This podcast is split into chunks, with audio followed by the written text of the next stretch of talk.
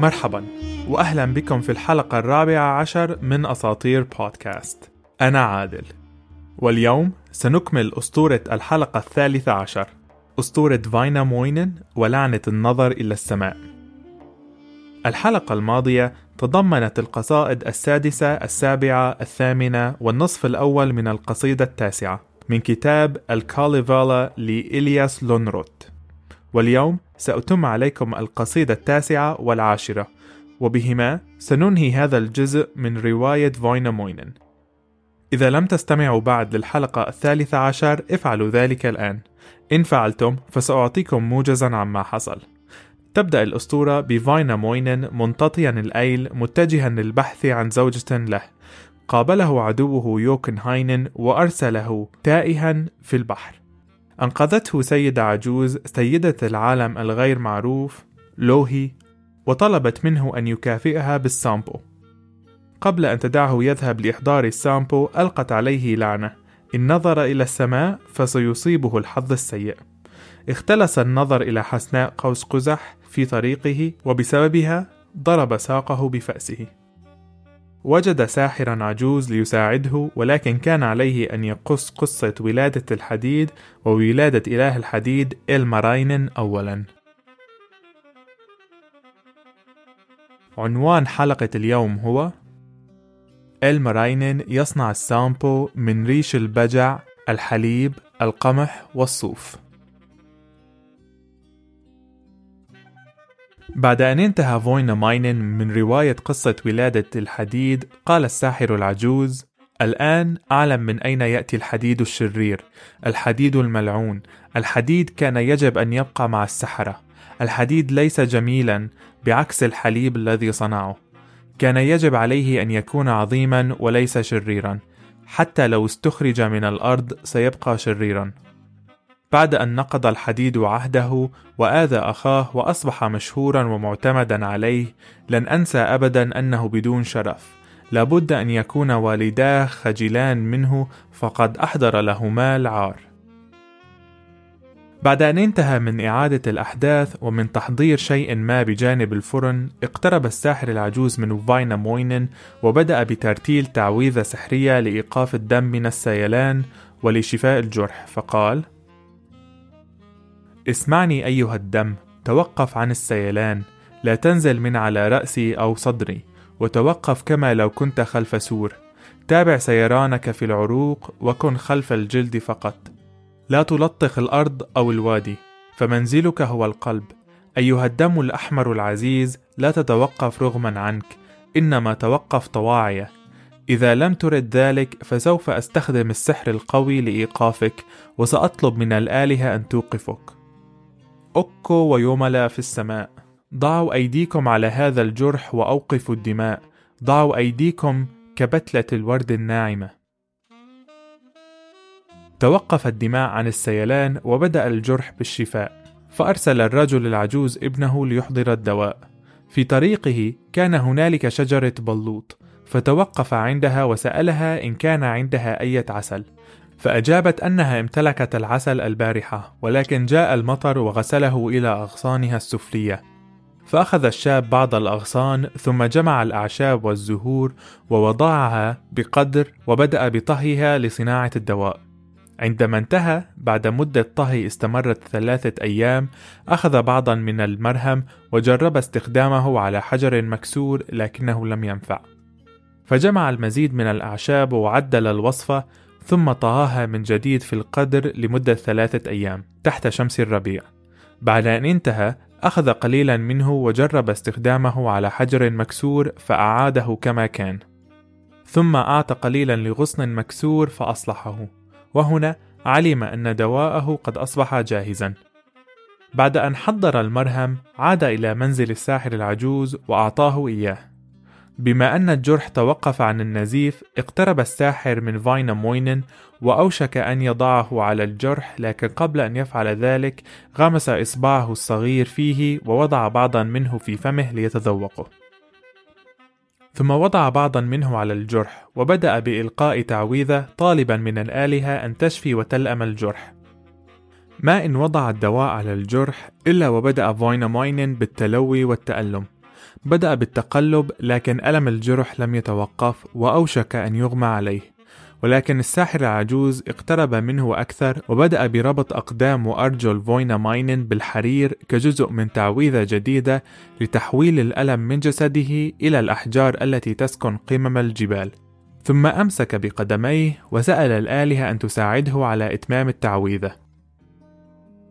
على الفور. بدأ فويناماينن باسترجاع قواه وقام ووقف على الأرض وبدأ بالتحرك وكأنه يجرب استخدام ساقاه للمرة الأولى.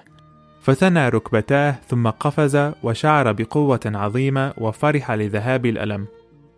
ثم رفع رأسه إلى السماء وقال عندما احتجت للمساعدة جاءت فلا يمكن للألم أن يدوم. من السماء جاءت المساعدة من الخالق. البركة والشكر ليوملا فقد جاءتني مساعدته عندما كانت حاجتي له عظيمة وعندما كان ألمي حادا كالسكين. ثم نظر إلى الناس وخاطبهم فقال أيها الناس لا تأمنوا أجسادكم وصحتكم الآن ولا تفشوا أسراركم وتتفاخروا. اعتمدوا على الآلهة دائما.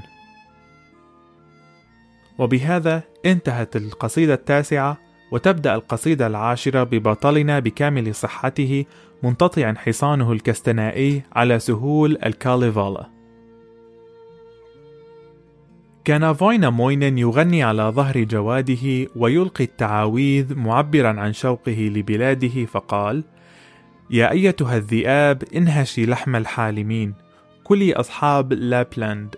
يا أيتها الأمراض عليك بالمتفاخرين الذين قالوا أني لن أعود إلى ارضي بلادي العزيزة. لا تمسكوا عني أحبتي طول ما حييت. ما دامت الشمس تشرق وما دام القمر يلمع على سهول واينولا على مروج الكاليفالا. ثم تابع بالغناء موجها صوته نحو السماء باتجاه شجرة الصنوبر. بسحر صوته بدأت على النمو بالفور. إلى أن اخترقت أغصانها الغيوم وتلونت إبرها بلون الشمس الذهبي. فتابعت النمو إلى أن وصلت الفضاء وبدت كأن نجوم الدب الأكبر كانت تجلس على أغصانها. ثم غنى للقمر في المساء فزاد ضياؤه. تمددت الشجرة وربطت الأرض بالسماء مقر سكن الآلهة بفضل أغنية فوينا ماينن السحرية. كانت التعويذة السحرية موجهة للوهي الساحر العجوز فهي من حاول منعه من الرجوع إلى بلاده عن طريق لعنتها التي منعته من النظر إلى السماء. مع أنه سعيد بقربه من بلاده إلا أنه ما زال حزينا فما زال عليه أن يقنع إلماراينن أن يصنع السامبو للساحرة ذات الفم الخاوي تابع المسير مطأطئا رأسه إلى أن توقف حصانه فجأة أمام حقل خاوي في أوسمو. كان الحقل الفارغ ممتلئ بأصوات طرق الحديد القادمة من مشغل الحداد إله الحديد المراينن. عندما دخل بطلنا إلى المشغل تعرف عليه الإله على الفور فقال له: يا أيها الساحر القديم كيف حالك وأين كنت في كل هذه الأيام السابقة؟ رد فاينا موينن لقد كنت في أرض كوهلا الحزينة الضبابية. فقال إلمراينن إذا أخبرني عن رحلتك وعن ما قابلت أيها الساحر القديم. فرد فوينوماينن عندي الكثير من الحكاية. في كوهلا يوجد فتاة عذراء لا تقبل أن تتزوج من أحد حتى عندما تقدم لها أفضل الرجال. جمالها حديث بلدها والبلدان المجاورة ومن وجنتيها يضيء القمر. ومن صدرها تشرق الشمس ومن ظهرها تضيء النجوم السبعة. لكن أنت يا سيد الحديد بإمكانك أن تحصل على إعجابها بإمكانك أن تحصل عليها إن صنعت لها السامبو المتعدد الألوان. فستحصل عليها كزوجة. رد إلمراينن أشعر أنك قد وعدتهم بي يا أيها الساحر لتنقذ حياتك. لا أظن أن شيئا على هذه الأرض سيجعلني أذهب إلى تلك البلاد الكئيبة. طالما القمر ما زال يشع لن أذهب إلى تلك البلاد حيث يقتل الأبطال والناس تأكل بعضها. رد فاينا موينن في رحلتي صنعت شجرة بلوط عظيمة ربطت الأرض بالسماء وكان على قمتها زهور وعلى تاجها يشع القمر وفي أغصانها يعيش الدب الأكبر. رد إلمراينن أنه لا يصدق بوجود شجرة كهذه. فدعاه الساحر الطاعن في العمر لزيارتها وقال له أنه سيأخذه إلى مكانها.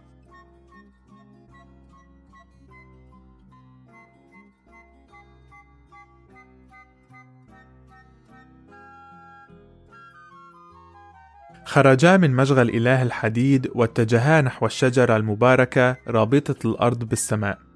قاد فايناموينن الطريق وتبعه إلماراينن إلى أن وصلا. ذهل إلماراينن عندما رأى الشجرة وأبدى إعجابه بها. بعد أن تخطى صدمته قال له الساحر الآن يجب عليك أن تصدقني. يجب عليك أن تتسلقها إلى القمة وأن تمسك القمر وتحضره. وافق الحداد وبدأ بالتسلق. بعد أن وصل إلى منتصف الشجرة قالت له: أيها الرجل القوي، أيها الرجل الغبي، يا أقل الأبطال تفكيرًا، في أغصاني لا يجب عليك أن تتسلق لتحظى بانعكاس القمر أو النجوم.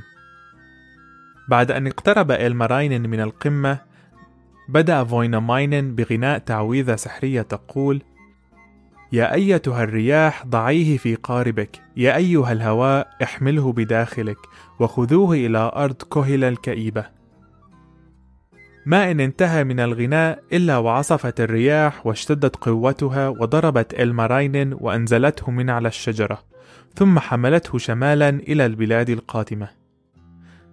عندما وصل إلى شواطئها كان المكان هادئا حتى الكلاب لم تعوي وتحذر السكان من وصوله. خرجت لوهي من منزلها وقابلته ثم قالت من أنت من بين الفانين؟ من أنت من بين الأبطال؟ فقد أتيت مع العاصفة ولكن الكلاب لم تحذرنا من قدومك. فرد عليها أنا لم آتي إلى هنا بحقد كي تؤذيني الكلاب. فردت لوهي هل في ترحالك قابلت الحداد العظيم المراينن يجب عليه أن يكون متجها إلى هنا لكي يصنع لنا السامبو. فرد عليها وقال نعم قد قابلت الحداد المشهور. أنا نفسي هو. هرعت لوهي إلى منزلها بسرعة وقابلت ابنتها وقالت لها تعالي يا ابنتي الجميلة يا أصغر وأجمل أبنائي. البسي أجمل الألوان أفضل ملابسك وضعي الحلي على صدرك وتأكدي من أن تكون خدودك وردية. فالمرين قد وصل لكي يصنع لنا السامبو فليكن ملقاك مبتسما. فتزينت ابنتها ولبست أجمل ثيابها وتحلت بالحلي. ووضعت وشاحا أو تاجا على رأسها. عندما خرجت لمقابلة الماراينن رنت أحلاقها وأصدرت صوتا عذبا. سحر الحداد بجمالها وطباعها فكانت مجوهراتها تلمع كالشمس وكانت خدودها وردية. بعد اللقاء أخذت لوهي الحداد ودخلت به إلى قلعتها وكانت قد أمرت بتحضير الطعام اللذيذ والشراب الكثير لأجله. أكل وشرب فقد كان الطعام لذيذا والشراب كثيرا. بعدها قالت له يا أيها الحداد العظيم إن استطعت أريدك أن تصنع لنا السامبو اصنعه لنا من رؤوس ريش البجع الأبيض ومن حليب بقرة عاقر ومن حبة قمح واحدة ومن صوف خراف الصيف الناعم. إن صنعته هل ستقبل بهذه الفتاة كجائزة؟ ثم أشارت إلى ابنتها فأجابها نعم سأصنع السامبو بغطائه متعدد الألوان فأنا من صنع قبة السماء وخزانة الهواء بمطرقتي المباركة وقبلي لم يكن هنالك سماء على الفور بدأ بالبحث عن مشغل لكي يصنع السامبو فيه وعن أدوات للعمل فلم يجد مشغلا مناسبا ولا فرنا مناسبا ولا مضخة مناسبة للهواء ولا حتى مطرقة. في النهاية لم يجد أي حل إلا أن يخرج خارج المدينة. عندما فعل وجد مكانا مناسبا بعد ثلاثة أيام من البحث. جهز المكان وجاء بالعمال لمساعدته بصناعة السامبو. طلب من العمال أن يعملوا على ضخ الهواء بنصف قوتهم، وبدأ بالعمل لمدة ثلاثة أيام وثلاثة ليالي. بعد العمل لليوم الأول كان في أسفل الفرن شيء يلمع. من وسط النيران خرج قوس ذهبي مطعم بالفضة وله طرف نحاسي. كان القوس جميلا جدا ولكن بقدر جماله كان شريرا ومتعطشا للدماء. كان القوس بؤرة للهلاك فأراد أن يقتل رجلا كل يوم. وفي أيام الأعياد أراد أن يقتل اثنان. أسف إله الحديد مما صنع. فحطم القوس ثم عاد إلى العمل وطلب من مساعديه أن يعملوا على ضخ الهواء بنصف قوتهم. بعد أن أعاد القوس المحطم إلى الفرن عمل على شيء جديد فأنتج قاربا أحمر.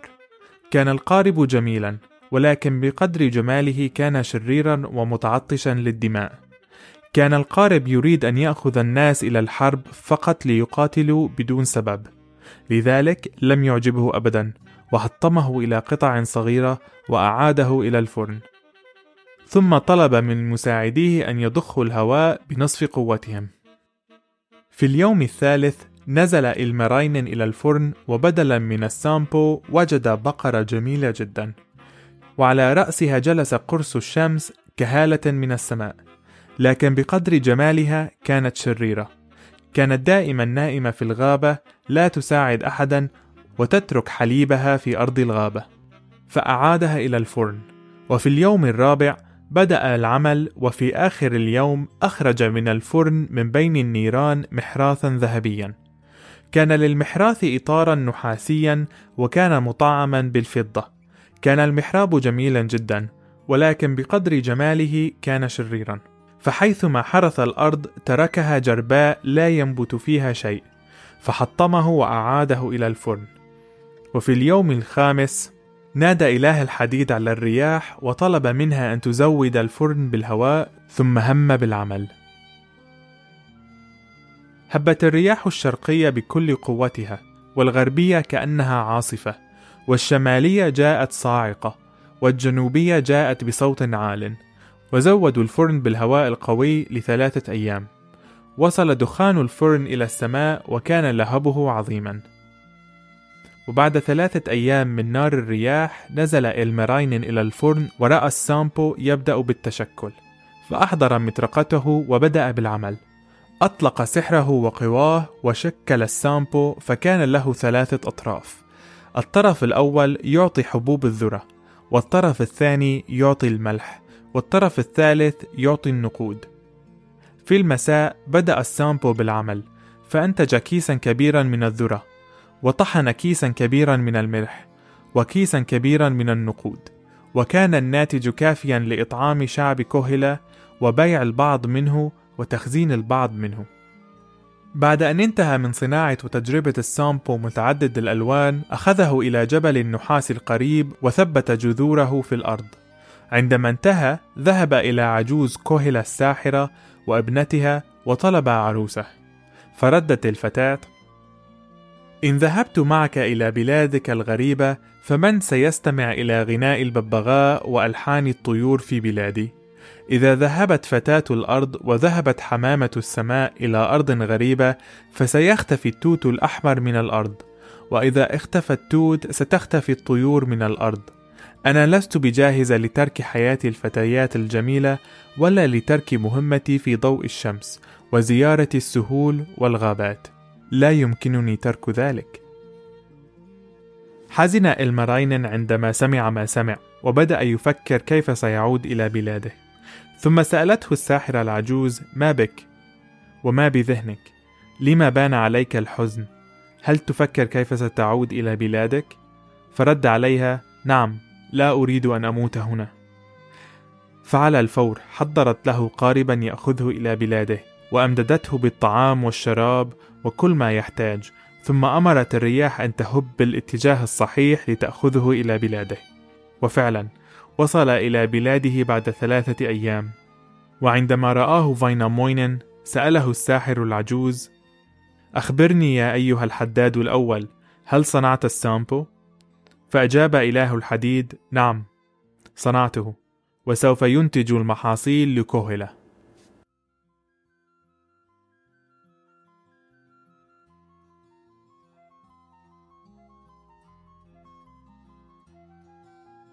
إلى هنا انتهت أسطورة السامبو الأسطوري. لم أكن أظن أن السامبو سيكون جهاز لصناعة الملح، الذرة والمال، فمبدئيا ظننت أنه سيكون سلاح أو وسيلة للسفر. نهاية هذه الأسطورة كانت جميلة وحزينة بنفس الوقت لعدة أسباب. من الجميل رؤية فتاة كوهلة قوية وجريئة وبتحكم تام في مستقبلها، ومن الجميل أيضا رؤية إلماراينن كإله محترم على غير ما تعودنا عليه من الآلهة الإغريقية مثلا. فلو حصل الموقف ذاته مع بوسايدن كيف تظنون أنه كان ليتصرف؟ الجزء الحزين هو إلمراينن ففي النهاية لم يتزوج من الفتاة مما جعله حزينا لدرجة أنه بدأ بتصور موته وحيدا. لنتحدث عن السامبو قليلا. السامبو مصنوع من رؤوس ريش البجع الأبيض حليب بقرة عاقر حبة قمح واحدة وصوف خراف الصيف. هذه تقريبا طلبات تعجيزية. أظن الشيء الوحيد المعقول هنا هو رؤوس ريش البجع. ومع ذلك البجع معروف بأنه عدائي بشدة كالإوز حليب بقرة عاقر هو شيء غير موجود فالبقر يعطي الحليب بعد أن ينجب عادة. حبة القمح الواحدة صغيرة جدا لدرجة أنه لا يمكن لكم أن تصنعوا شيئا منها. وأخيرا صوف خراف الصيف فالخراف عادة ما تحلق في الربيع وعند قدوم الصيف لا تمتلك صوفا كافيا. هذه الطلبات تعجيزية لتزيد من قيمة السامبو. لكن ما العبرة من كون السامبو جهاز غير معروف على الإطلاق؟ فلوهي لم تقل لإلماراينن أو فاينماينن ما هو ولا أظن أنها نفسها كانت تعلم ما هو. هي فقط أرادت من الآلهة أن يصنع شيئا لا مثيل له. العبرة هنا لا تيأس ولا تتوقف عن العمل حتى تصل إلى النتيجة التي ترضيك مثل ما فعل إلماراينن مع القوس المحراث والبقرة والقارب. أخيرا أود أن أعلق على أثر الديانة المسيحية على هذه الرواية. كنت قد شاركت على الإنستغرام عملا فنيا لروبرت إكمان وبه نرى فاينماينن يحمل أداة موسيقية ناظرا إلى السماء وإلى صليب مشع في الغيوم. اللوحة تدعى فاينماينن يخضع للصليب. ونرى ذلك التأثير للديانة المسيحية في هذا النص أيضا. فالديانة الفنلندية القديمة لا تمتلك إلها عظيما مثل الديانات الإبراهيمية. ومع ذلك النص يعامل أوكو على أنه إله عظيم واحد. حتى في التصوير الأدبي عندما طلب العجوز الساحر من الآلهة أن تضع يدها على جروح فاينا ماينن لتشفيها هذه الطرق إلى الآن مستخدمة في الديانات الإبراهيمية ولم تكن سائدة في هذا الشكل في الديانات القديمة. ولكن تصوير أوكو على أنه إله أكبر هو الإشارة الأعظم هنا. الأسطورة بشكل عام منسقة بشكل سلس وبعض التفاصيل كان قد غيرها لونروت عندما قام بتجميع الكاليفالا لتحسين من ترابط القصائد. فمثلا في إحدى الروايات القديمة تقرر ابنة الساحرة لوهي أن تتزوج من إلماراينن ولكن بسبب ذكر السامبو بأساطير تالية أراد لونروت أن يعطي إلماراينن المزيد من المشاعر والارتباط بأرض الشمال. الكالافالا تحتوي على خمسين قصيدة رويت لكم منها خمس قصائد فقط فبالتأكيد سنعود لها بالمستقبل. وهذه ليست آخر مرة نتكلم عن إلماراينين فايناماينين أو سامبو.